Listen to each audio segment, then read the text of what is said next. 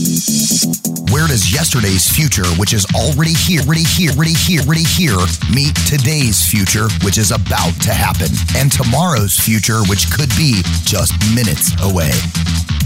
Welcome to Technology Revolution, the future of now. Where host Bonnie D. Graham asks savvy futurists for their predictions about the tech driven trends that are shaping our future right now. Here's your host who will take us into the future of now, Bonnie D. Graham. Welcome, welcome, welcome, welcome, welcome, welcome. I think I got seven in there. This is what a great way to start December. It's December 1, 2021. We thought we couldn't get through 2020. We're pretty sure we got through 2021 and we can't wait for a better year in 2022. This is part one of my annual crystal ball prediction special. I'm so happy to have some special, very special people here. They were all part of one of my business shows this year, The Future of Digital Engagement with Game Changers, presented by SAP. And we have the sponsor of that series with us today, Kirsten Boileau. You can wave hello, Kirsten. And some of her esteemed guests. We've got Emily L. Phelps. We've got Sylvie Lexa. We've got Mike Grehan, Janet E. Johnson. We've got Steve Watt. And we've got Loic Simon. And I'm going to introduce them all in a minute, but let me do my normal opening here. Wait till you hear this.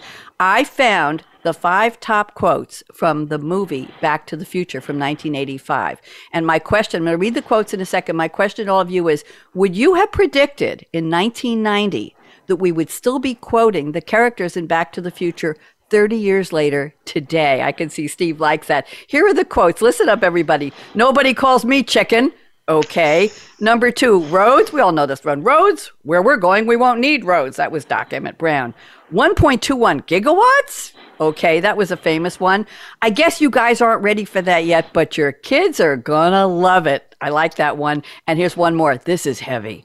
So here we are. We're going to have some predictions on what's happening in the tech world in terms of digital engagement. Some of you still call it social selling. Oh my, Kristen, we got rid of that title a while ago, didn't we? We moved it to digital. Yes, we've changed the name of her series. If you're looking for a crystal ball to tell you what's going to happen next year, well, we don't have it, but I've got the next best thing. I've got these seven. And today, my guest I'm calling you visionaries. You are officially technology revolution visionaries. Steve likes that title. Mike, you yeah, like I don't know. title? I don't know, Bonnie. I'm sorry. You got you got to step up. So we're going to be hearing from all of the people I mentioned. I'm going to give you the introductions in a second, but to our listeners, our viewers, hello. Everybody wave hello to LinkedIn, wave hello to Facebook. We're live streaming. Isn't this wonderful? We weren't doing that a year ago. And pour yourself a cup of Joe or a cup of Earl. And if you dare, have a sip of Bailey's, mine's in the fridge, or Dom if you have any that you're trying to do a taste test before New Year's Eve. Welcome to Technology Revolution, the future of now, 2022 Crystal Ball Predictions, Part 1. So let me give you some introductions here, just very briefly. I want you to all just wave when I call your name. Kirsten Boileau is the new head of Marketing Solutions MS Learning at SAP. She has been with SAP for I don't know how many years, I've lost track. She has an 15 now. 15. There you go. She has an expertise in professional branding, LinkedIn, LinkedIn Sales Manager, and she's a founding member of the Sales Enablement Society. Kristen, thank you for joining me. Let's so go to happy to be here, Bonnie. Thank you, dear. You did the show with me last year. We had a lot of fun. Steve Watt is here. Steve is a marketing director at Seismic. Let's see that t shirt, Steve. Focused on social selling and better ways to engage customers and prospects in our digital first world. Prior roles include independent consulting, small business ownership through startups, scale ups, all the way to global leaders. So happy to see you, Steve Watt. We're delighted. Emily L. Phelps is with us. She's a campaign managing director at Disrupt Ops, a Firemon company focused on cloud security operations. Her Twitter account, Emily, I had to do this, I'm sorry. Her Twitter account describes her as singer, hiker, biker, mud runner, blogger, attention hogger, on timer, and rhymer and her company is Southpaw Tales. Emily, that's one of the best. I've, there was some other stuff in there I couldn't say on the sh- on the show. You know that. Let's go to now Mike Grehan. Mike is back. Mike is CMO, managing director of Acronym. He's an SEO pioneer, author, world traveler, keynote speaker, champagne connoisseur.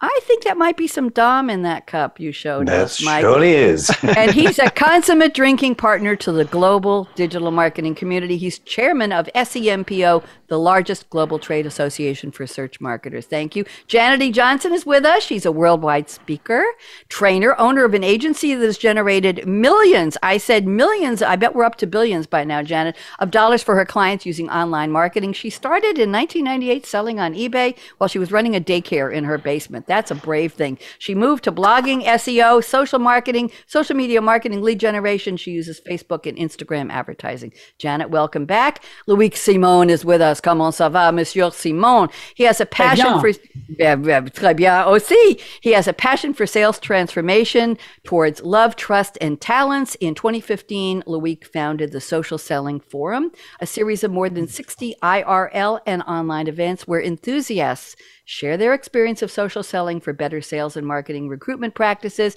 And Loic is usually with us with about five football sized screens behind him, running his own forum while he's on my show, pivoting his chair back and forth from studio to studio. And today he said he was just scaling it back to one sign and one screen. Loic, I'm so happy to see you. And Sylvie Lexo is with us. Sylvie is a performer. Sylvie, raise your hands. Do some performing for us.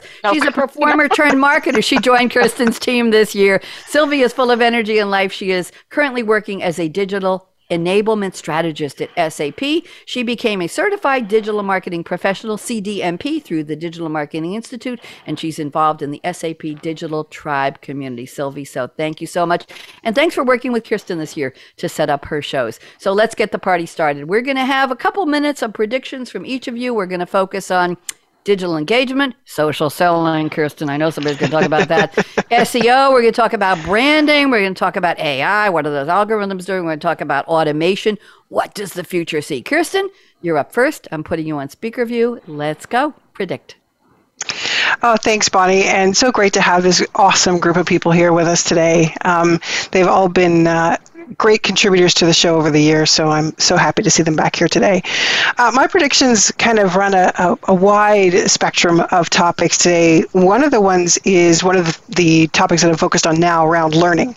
Um, and I think, you know, learning is one of those things that from a digital selling or social selling, I'll call it social selling for you, Loic. uh, I'm actually finding myself referring to it as social selling um, as I talk about it uh, most recently, just because that's what people recognize and know, and I don't have a, an agenda anymore to change that. Um, but I, one could be that it goes back to being called social selling. I don't know. That would be a prediction. that it just goes back to being called social selling because that's what it is. Um, and uh, but around when it comes to learning, people having opportunities like Loic's uh, engagements to um, really understand the um, the concepts behind becoming a professional social seller and how to behave in that world um, and how not to behave. Uh, that is a one of the biggest predictions I'm making is that you know people really will embrace that learning because they're not being successful right now. Um, I get so many messages from people that are they just don't have the they, it's all focused on them. It's very um, uncustomized to me. Uh, they have no idea what it is that I do. They're still trying to sell me social selling services, and I, I haven't been doing that for over a year.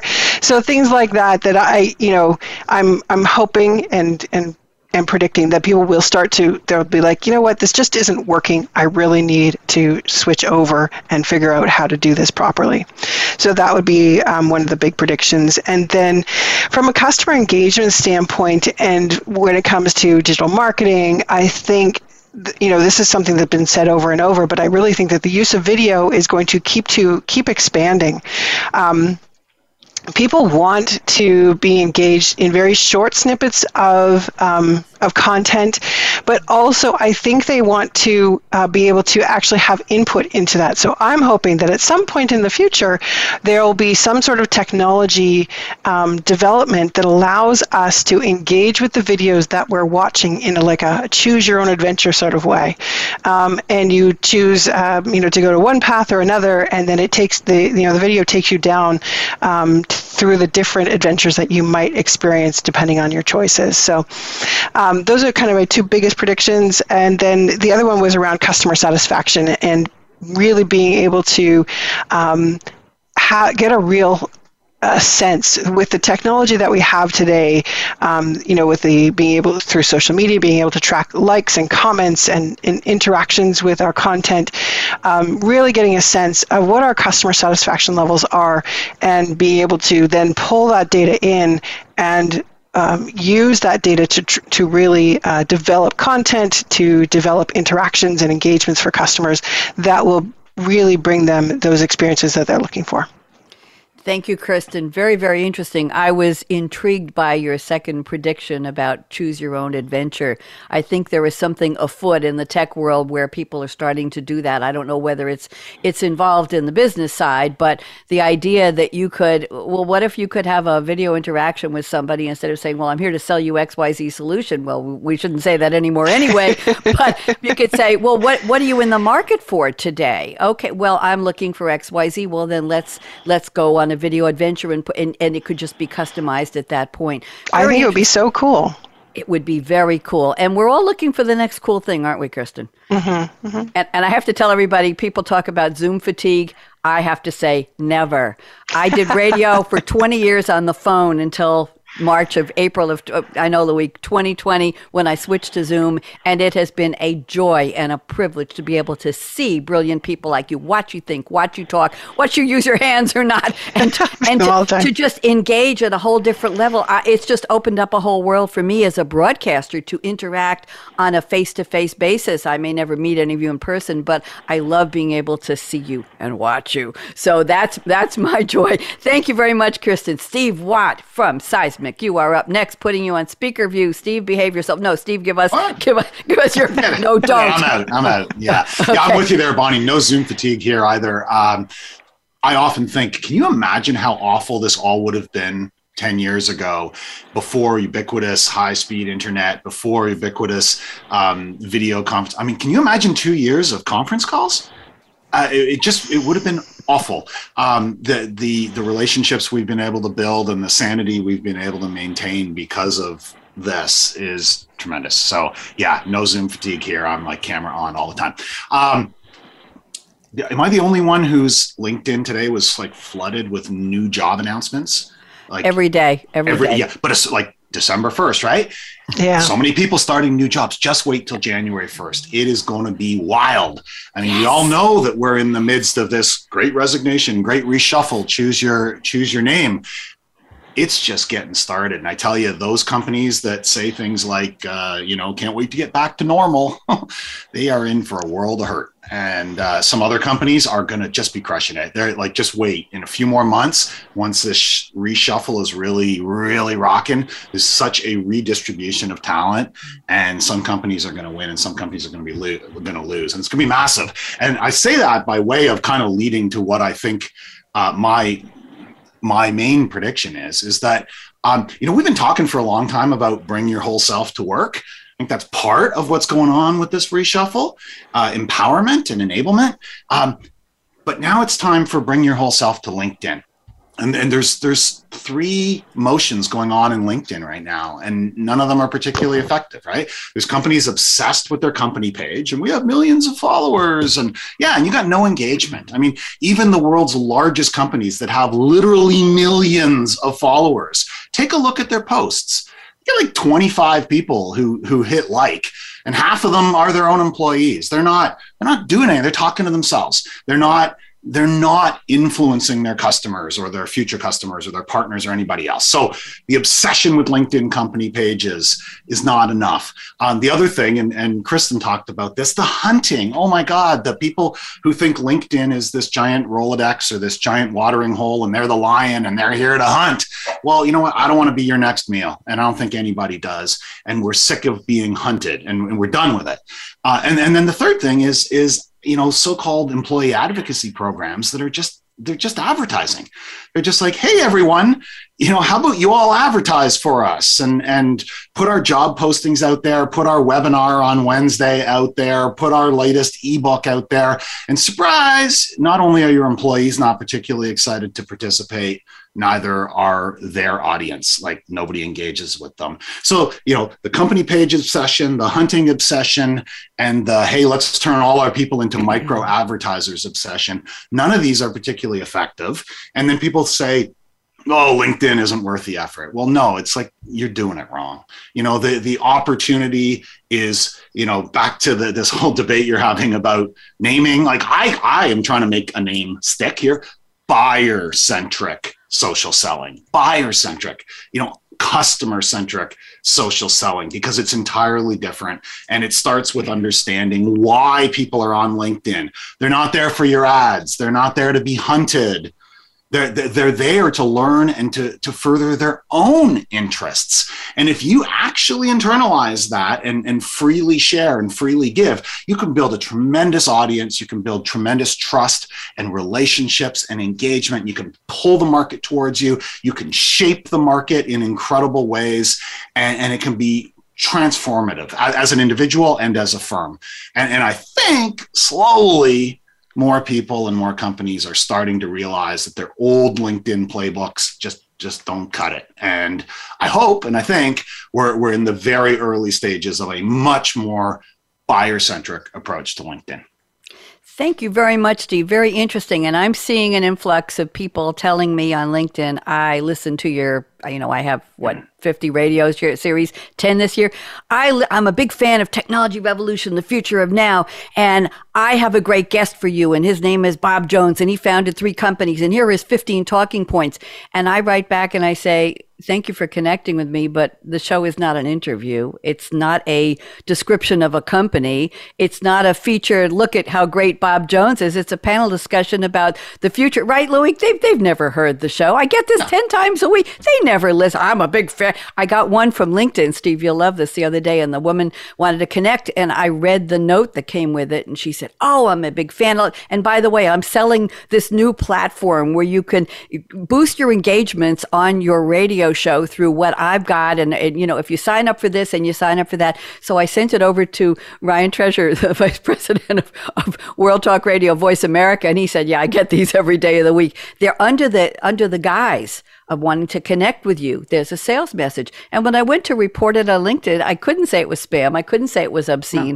No. I, there was nothing to say. This is a blatant sales message. So I just deleted the invitation. Anyway, Steve, your points are really, really appreciated. Thank you. Love the energy. Steve, you are seismic.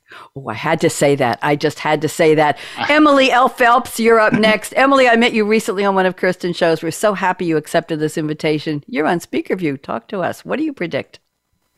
Bonnie. And number one, I just want to thank you for calling someone who self identifies as a writer, as a technology visionary, because, you know, I, I, my main tool is my little red pen. And I just think that's delightful. But you're welcome. so, but thinking about marketing broadly and technology, one of the things we've seen and uh, is a lot of these hybrid events. I'm with you. I'm not experiencing Zoom fatigue. I because all the energy i'm saving from commuting has just energized me enough to be happy to have you know this kind of engagement. I work uh, in different states with my teams. So i can't really imagine doing this any other way.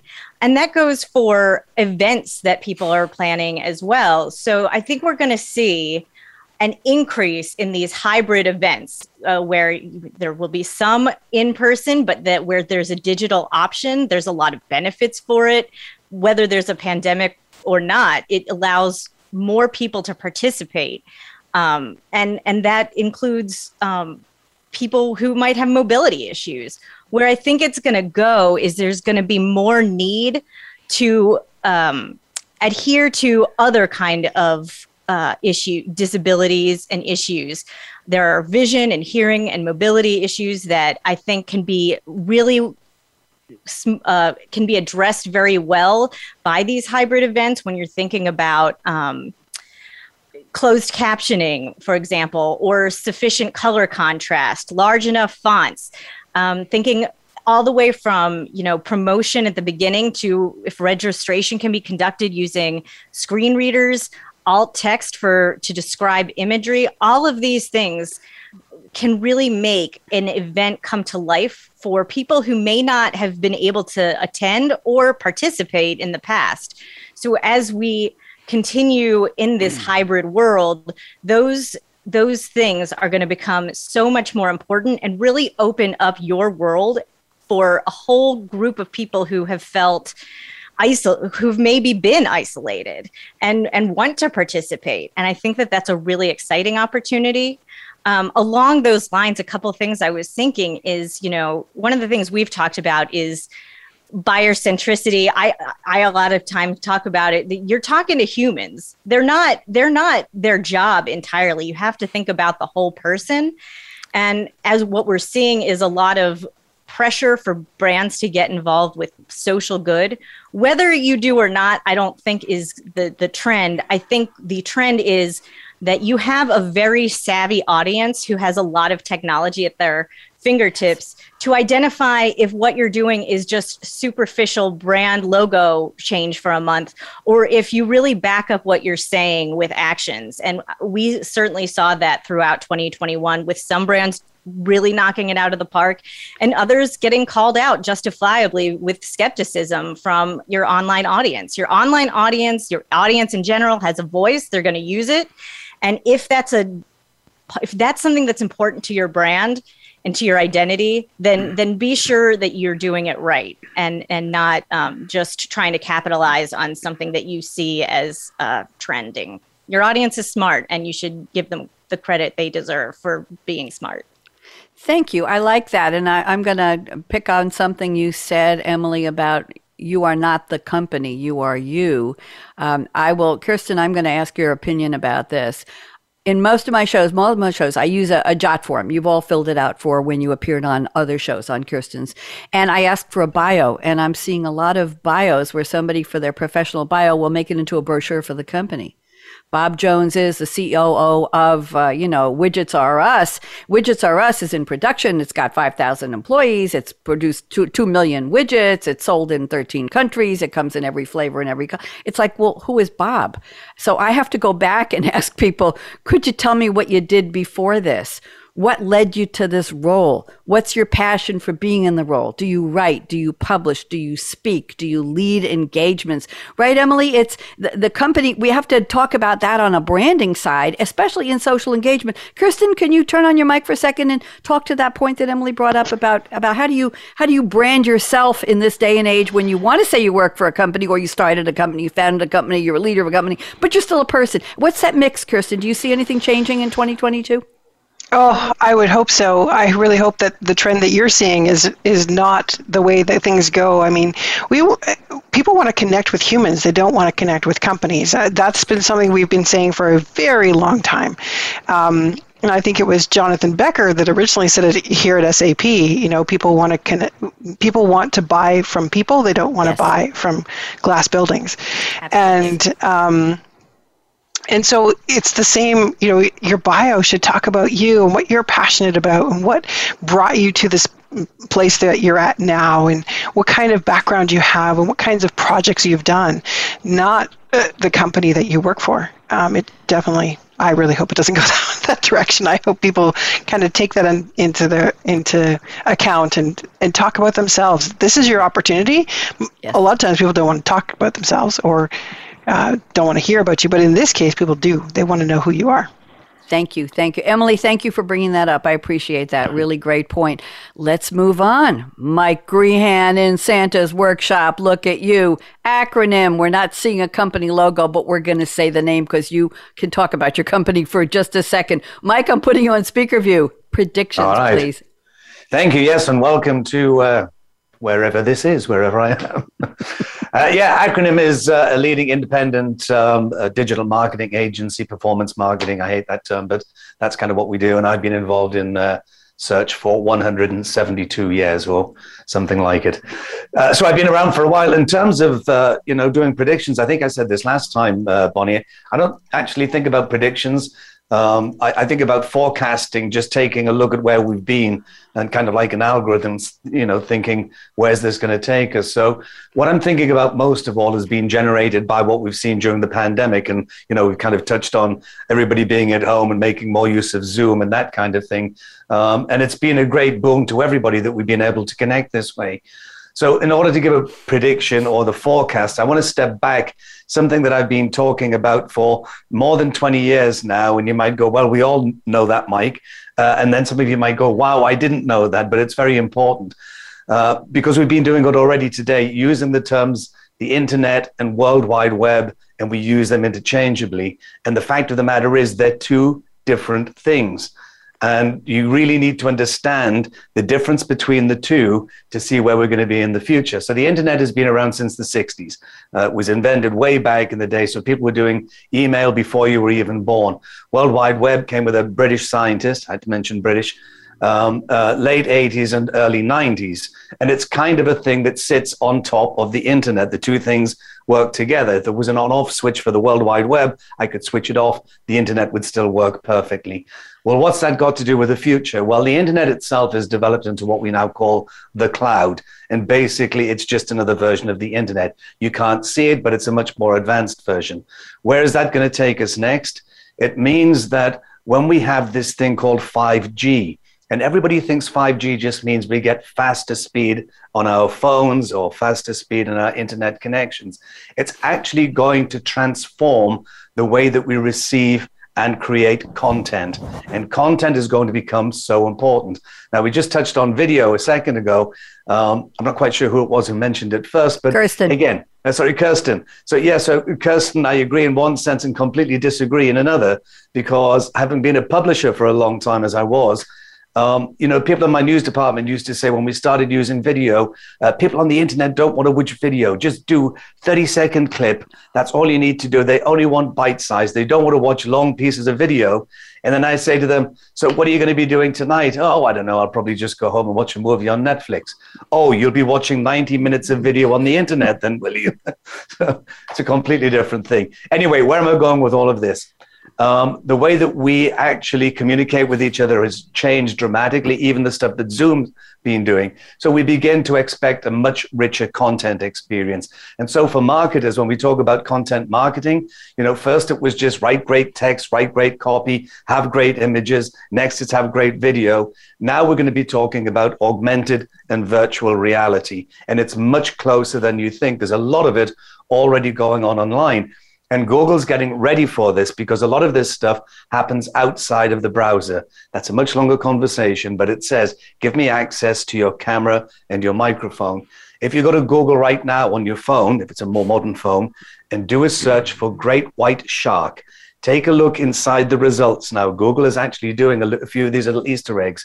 You'll actually find that you can put that shark live in the room with you. If you're afraid of sharks, do a search for golden retriever. You can put a nice little dog in there. But it'll give you an indication of just where content and how rich it's going to be. So, this thing called 5G, along with the Internet of Things, is actually going to transform not just the way that we create content, but what your audience or your customers indeed are going to expect. So start thinking entirely different about the content experience, not creating content for the sake of creating content, which is like, uh, uh, you know, as was mentioned before, create some great content for your LinkedIn page. No, create some stuff that people want to interact with. Just don't churn it out, kind of thing, you know? So I do think that um, uh, you mentioned about algorithms. The final part of this is in terms of the customer satisfaction. The one thing that all of the researchers are looking at, as you know, I'm a member of ACM, which is the world's largest computing society, and there is this term that we call task completion. So imagine this with task completion. It means I do a search at Google, or I ask my digital assistant, which I've given my own name, it doesn't have to be Siri, or I ask my digital assistant, I need to be in San Francisco next Thursday at this time. I need to be back by next Friday or whatever it is. Yeah. When you do a search at Google and find that flight, you can actually make the purchase, but you have to do that. What task completion means is that these algorithms will converge. And then you will say, I need to be in San Francisco next Thursday. And all of a sudden, the flight is booked. The Uber is booked to pick you up. The hotel is booked. The, the Uber from the hotel back to the airport and the whole thing. That entire task completion. And I think for companies who understand about the way that this Internet of Things comes together, mm-hmm. uh, in order to be able to provide that for uh, for their customers, uh, those are going to be the early winners. So content is going to become much richer. Think about content creation. Think about the experience. Thank you very much. Very, very much. I'm much. Be spinning this shark around all day now, Mike. I'm not, I'm not going to get anything it? done. And now yeah. that I'm going to be. I knew you know, somebody would. I have a funny story to tell you. One of my SAP business shows yesterday, um, I had guests from a company that's not SAP. And when I went to their website to, to check on the, the company and the history a little more so I would know more when I introduced them, I noticed they had a picture of a puppy, a dog, a little cute little black dog, and the dog's name is Timmy, and underneath it says Feel Good Manager. So I put it in my notes, and when I introduced them with the guest, I said a shout out to Timmy. So you're talking about sharks and and uh, and golden retrievers. Sometimes just a bit of humor Am, am I right? Does anybody agree with me? A little bit of humor. You know how refreshing it was. To, yes, Loic is Loic has been raising mm-hmm. his hands all over the place. He's very excited. I can't wait to talk to you in a minute, Loic. A little bit of humor on a website, on a corporate website. Why not? Why not? Do you know what it did to me when I went and saw it? I copied his picture into my guest list. I put Timmy the feel good manager. I made a point of shouting out to him. That's never happened in all my years of doing radio, and it just brought me into a, a little more human aspect. Also, I have one more comment uh, to you, Mike. Uh, you you said a lot of things were happening before we were all born. Well, that doesn't apply to some of us. But what I wanted to tell you Certainly was, not me, darling. In 1994, I became a, a, an early customer of AOL, and I remember the handshake, bing, and you were in. So I used to invite my neighbors. I was living in Great Neck, Long Island, a big co-op building, and I invite some of my neighbors who were all business people into my apartment, and I said, "Wait for it," and they'd stand around me, gather around. It was like putting on a little show, and I'd connect to AOL, and they'd go, "You've got mail," and everybody got so excited. They had never seen or heard anything like this. These were by this time, these people were probably in their 60s they were captains of industry, if you will, and this was brand new to them. So it was an exciting time. Thank you, Mike. Yes, hey, Bonnie, Bonnie, real quick, just yes. real quick. Yes. Don't slap a friendly little dog on your website if you treat your customers bad, you treat your employees bad, and you think that a little flash of humor or a little flash of cute is going to make up for the fundamental flaws in your business. I, I don't know the company you're referring to. I'll tell I, you later. I hope and I trust that this is just the icing on the cake of a great yes. customer experience and a great employee experience, then I love it. But if it's instead of those things, then it's terrible. It's terrible. A morality cooked turkey on your website and explain what that's about. a morality lesson from Seismic. Thank you very much, Janet E. Johnson, the lady with the middle initial. I carry mine everywhere I go. Janet, you're on speaker view. Talk to us. What are your predictions, please? Yeah, well, Kristen and Mike all talked about the same, touched on what I what I want to bring up. This is something we do. Um, I've done predictions for years and years. To uh, I thought about it when I was coming up with this. You know, looking and going, what should I be talking about? I went, you know what? This was talked about in 15, 16, 17, 18. Every single year, this is one brought up, and it is video video. I mean, video has needs to be part of business marketing, but obviously it's changed over time. Like you mentioned at the beginning of the show, Bonnie, you know, Facebook Live, LinkedIn Live. You're we're on LinkedIn Live right now. That's I don't know. They launched a little later than everybody else, but but the bottom line is the video changes over time, but the concept of using video and being on camera is still going to be a huge part of 2022 and ongoing. So the difference though right now is that short short, we want to embrace short to the point. Uh, we want to be authentic. Authentic builds trust. Authentic breaks that barrier. So authenticity is very important. We've already talked about, you know, people want to learn who you are. They don't want to know about your company. So putting the logo people don't care about logos. They want to know who you hmm. are. So that's what getting on video can really do. Right now, I see Reels growing tremendously. Reels right now um, actually are, kind of annoying me on Facebook, to be honest with you. I don't know if you guys are seeing this too, but you have reels no matter what when you're scrolling in your feed. Um, and Janet, can you are, can you define reels for me? I'm not I'm not familiar with the term. Absolutely, absolutely. So reels are TikTok, but copied by Facebook and Instagram. So okay, same exact thing, but if somebody's doing it right, Facebook and Instagram will will mirror that same thing or or copy. I guess we will say. So they are now making it really big on Instagram, but now they've launched it on Facebook as well. So they are exactly like TikTok, but it's just inside the Instagram and Facebook platform. So Reels really right now is the algorithm algorithm is feeding Reels the most. So if you want to get the most reach, the most engagement on Instagram and Facebook, right now you want to be embracing Reels. And I know that's going to be growing in the future as well.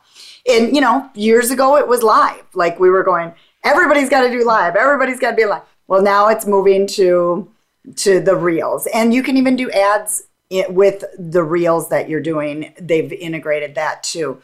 So that's another layer that I wanted to talk about as well is just that paid advertising, you want to also embrace video. So make sure the key thing is short, short to the point, authentic. That is what is going to really grab people's attention. That's been working in 2021, and that is going to be what's working in 2022. Um, my second prediction just is, of course, I have to bring this up because this is the space I live in, but paid spend is going to become even more important.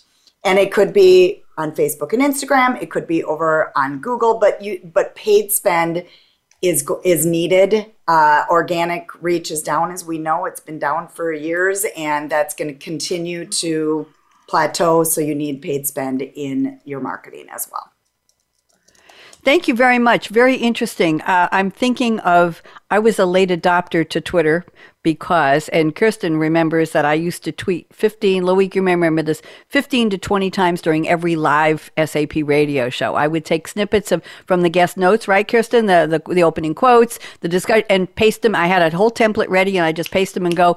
And I would just look back. I had a whole, almost a storyline on Twitter once I realized that Twitter had become a, a, mecca, if you will, maybe that's too strong a word, for business people to talk about business and about what's going, not just kids saying, oh, I woke up and I yawned, everybody get excited, or wow, there was a bird outside my window. Maybe it was a shark, Steve, I don't know. Anyway, anyway, and I was late to it, to TikTok. And about six months ago, Janet, I opened up TikTok. I was mesmerized. I learned an entire new way of cooking, an entire new way of eating. I copied exercise little videos. What people do in 15 to 30 seconds, the quality of the production, the level, the volume, the speaking, the clarity, the images. I, I, am still amazed at the quality of what people are doing in these short little snippets. And you know what?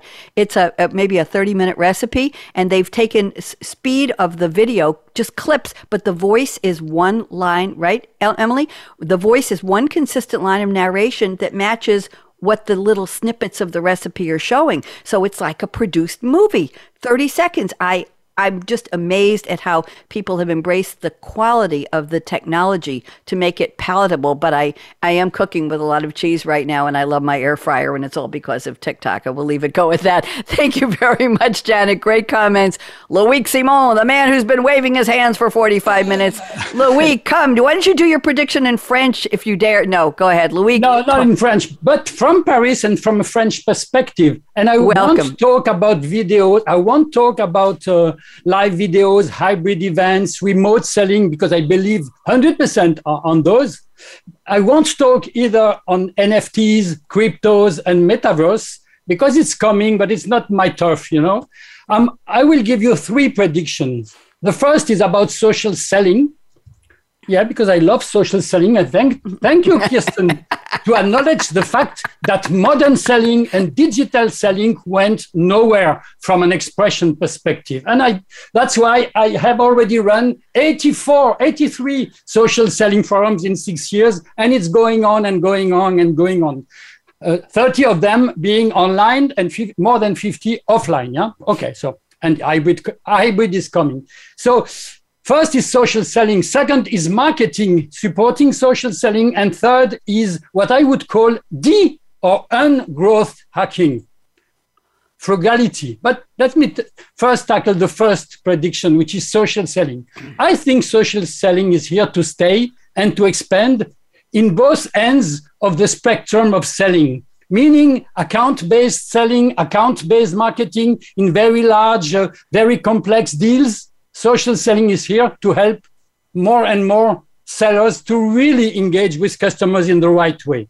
And on the other end of the spectrum, when I see what happens on TikTok, and especially people uh, leveraging both TikTok and, uh, and LinkedIn together, yeah, when we have creators on TikTok that are driving customers and prospects to LinkedIn. And by the way, even on three minutes video, not only 15 seconds video, but the maximum being 15, uh, three minutes right now, I really believe that social commerce and social selling on TikTok and on LinkedIn is coming and is going, growing very fast. So social commerce, social selling, yeah? The art to leverage social networks to sell and to sell ourselves because we sell first ourselves, yeah, of course, not the company, as you said.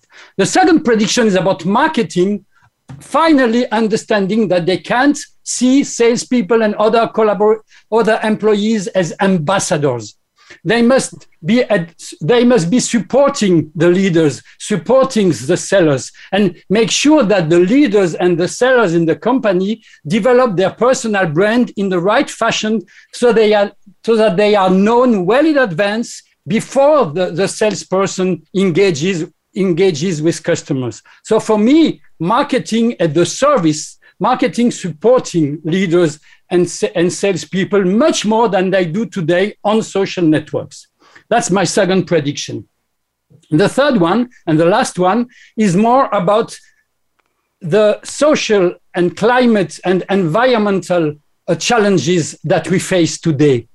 I think nobody is, is unaware that COP26 existed a few, a few weeks ago, that IPCC has released another kind of uh, big documents about what happens in the, what will very quickly happen in our, in our society, in our world, and so on.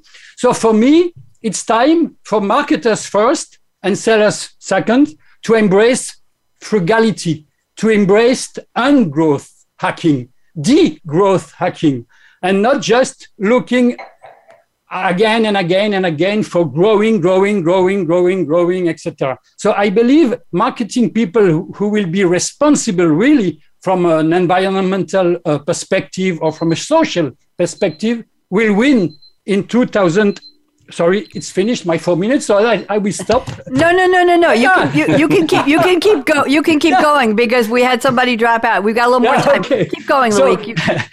the, the, those who embrace frugality, who embrace really tackling the, the environmental and social challenges, for me, will win already in 2022.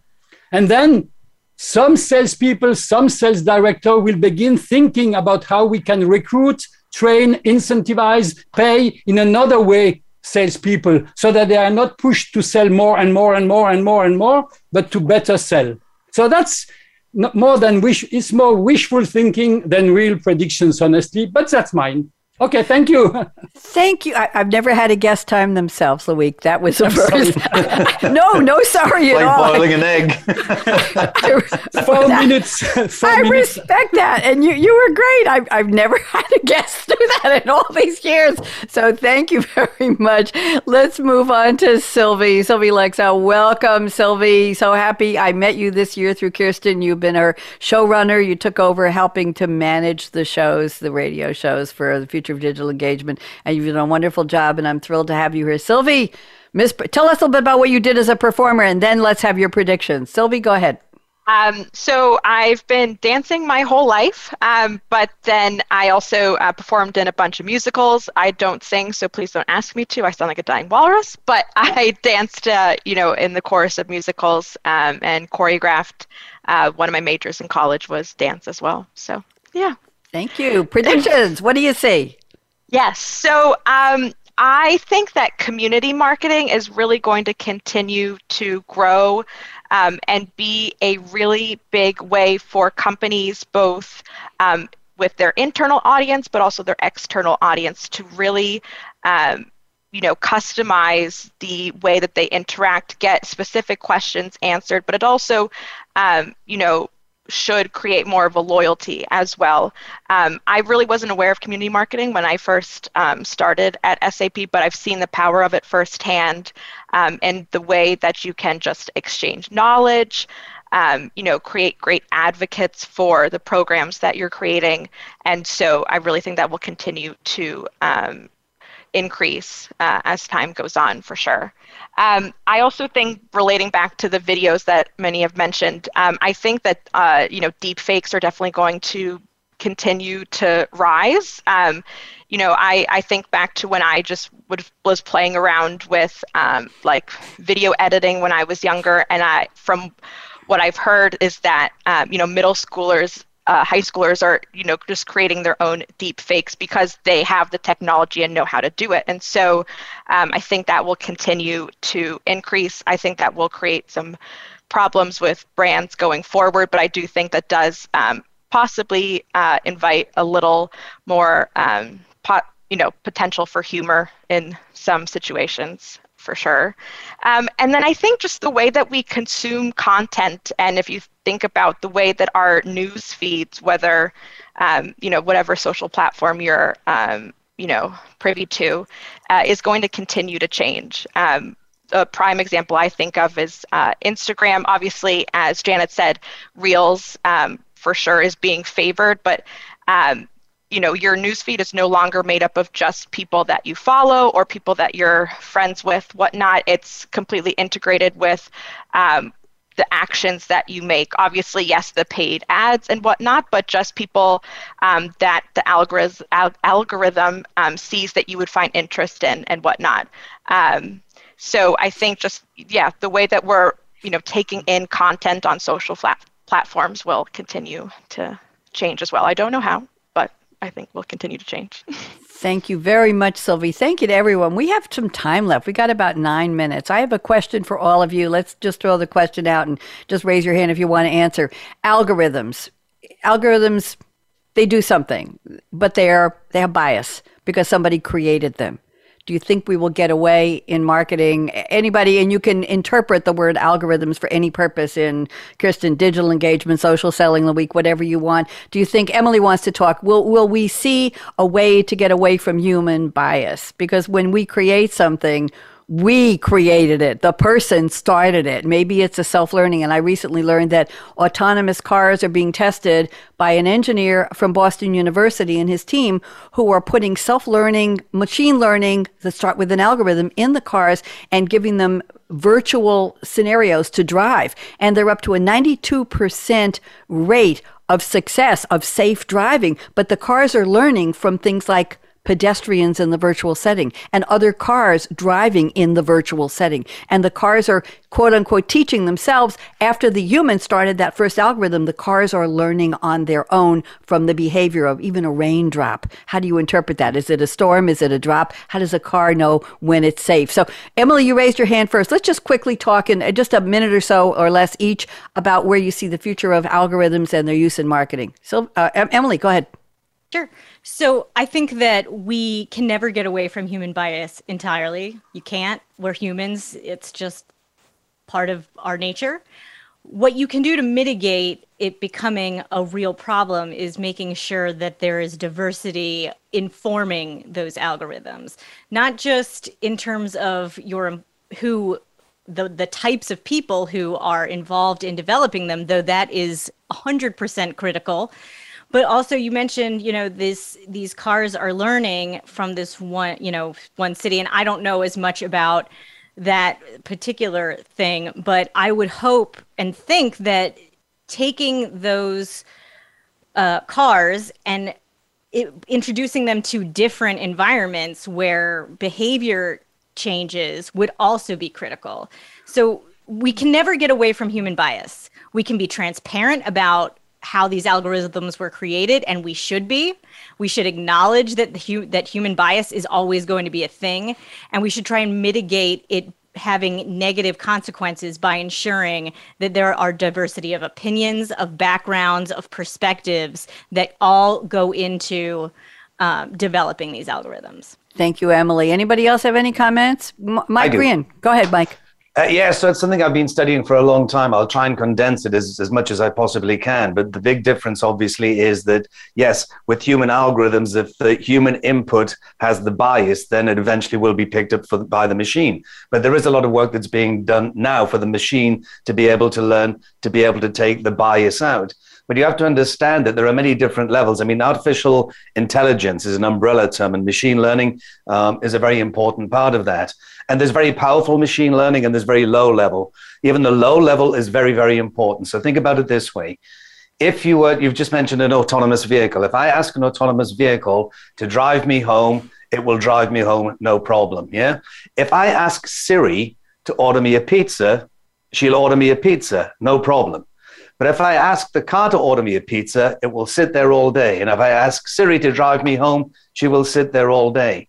So, machine learning, certainly in specific areas, the biases and the things that they will learn from each other become really, really important. So, I think that you are going to find in certain areas. So, for instance, I study search a great deal, and I'll just try mm-hmm. and explain it with this.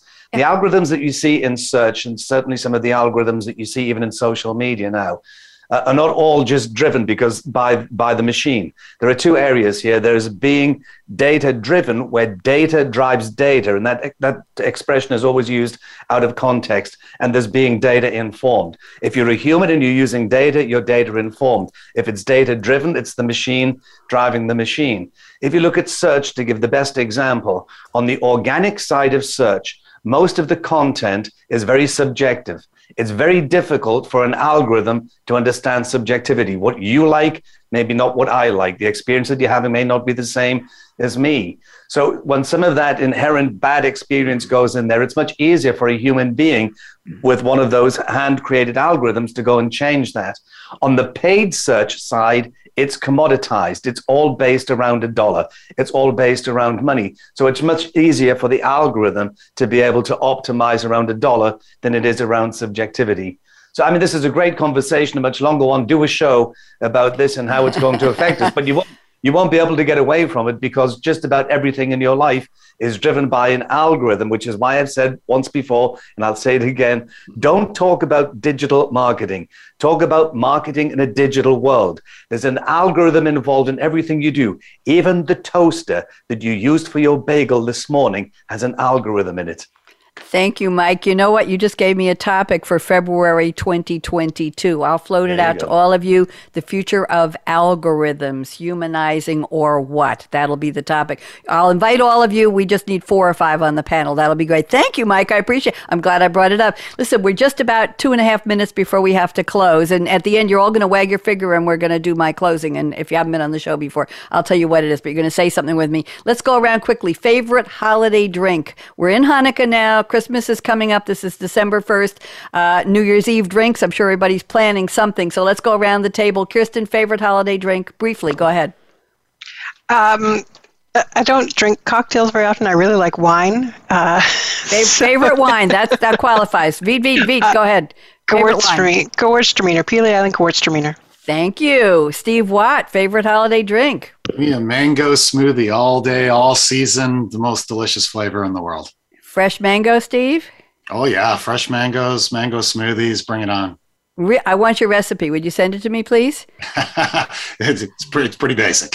yeah, you send me. Send, all, right, all right, give us the recipe fast. Go ahead. Well, you know, you just throw a bunch into a blender and, you know, some ice and, you know, Thank maybe you. throw some spinach and kale in there if you want to be fancy. That's but, what know, I want. Any milk, I just cream? think mangoes are awesome. Milk, cream, anything to liquefy it or just, no. Oh, nice. But ice. Pure, I, pure mango. Wow. Emily L. Phelps, favorite I was holiday with you drink. all the way until you mentioned kale, by the way. I, I know. That's why I wanted to see where he was going with it. Emily, quick, holiday drink? You want to spice up your mango smoothie. I do one with cayenne pepper um, in there too, and it's really good. But my holiday drink is going to be an old fashioned.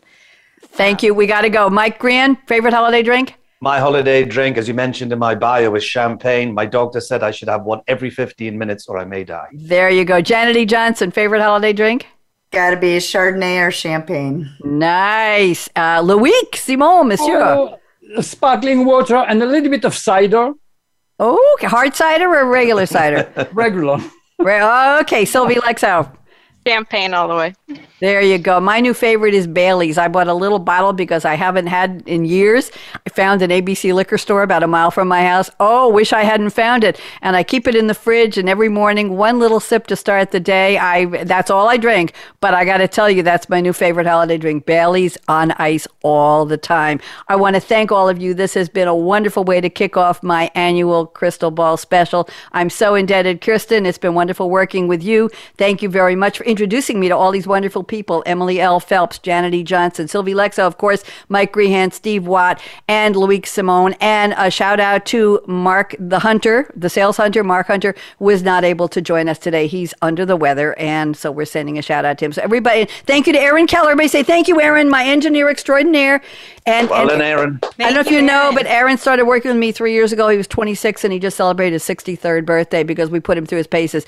Before Zoom, I have to tell all of you who don't know, we used to do this show with 16 guests and we would have tw- all call in every 15 minutes. I had another four guests. Kirsten, I remember. And Aaron had to get the phone lines cleared. We took a break after about eight minutes cleared the and the next four were brought on on the phone and we did it and it was like oh my god we got 16 guests in one hour this is so much more relaxed thank you so everybody i want you to wave your finger come on you can all do this kirsten let's do this and i want you to say if somebody comes to you and says the future is already here I want you to say and count on the count of three. Say no, no, no. One, two, three. No, no, no, no, no, no, no. Because that was yesterday's future, and today's future isn't here yet, and we're all going to do our darndest to make 2022 a so much better year. Everybody, wave goodbye. Bye bye. Thank you, Aaron. Thank you, Voice America. Thank you, LinkedIn. Thank you, Facebook. Yes, yes, yes, yes, yes. Happy holidays to all. Guests, stick around for a second. Thank you for joining us for Technology Revolution, the future of now. Mark your calendar to join host Bonnie D. Graham every Wednesday at 8 a.m. Pacific Time, 11 a.m. Eastern on the Voice America Business Channel to hear how technology is impacting your future now.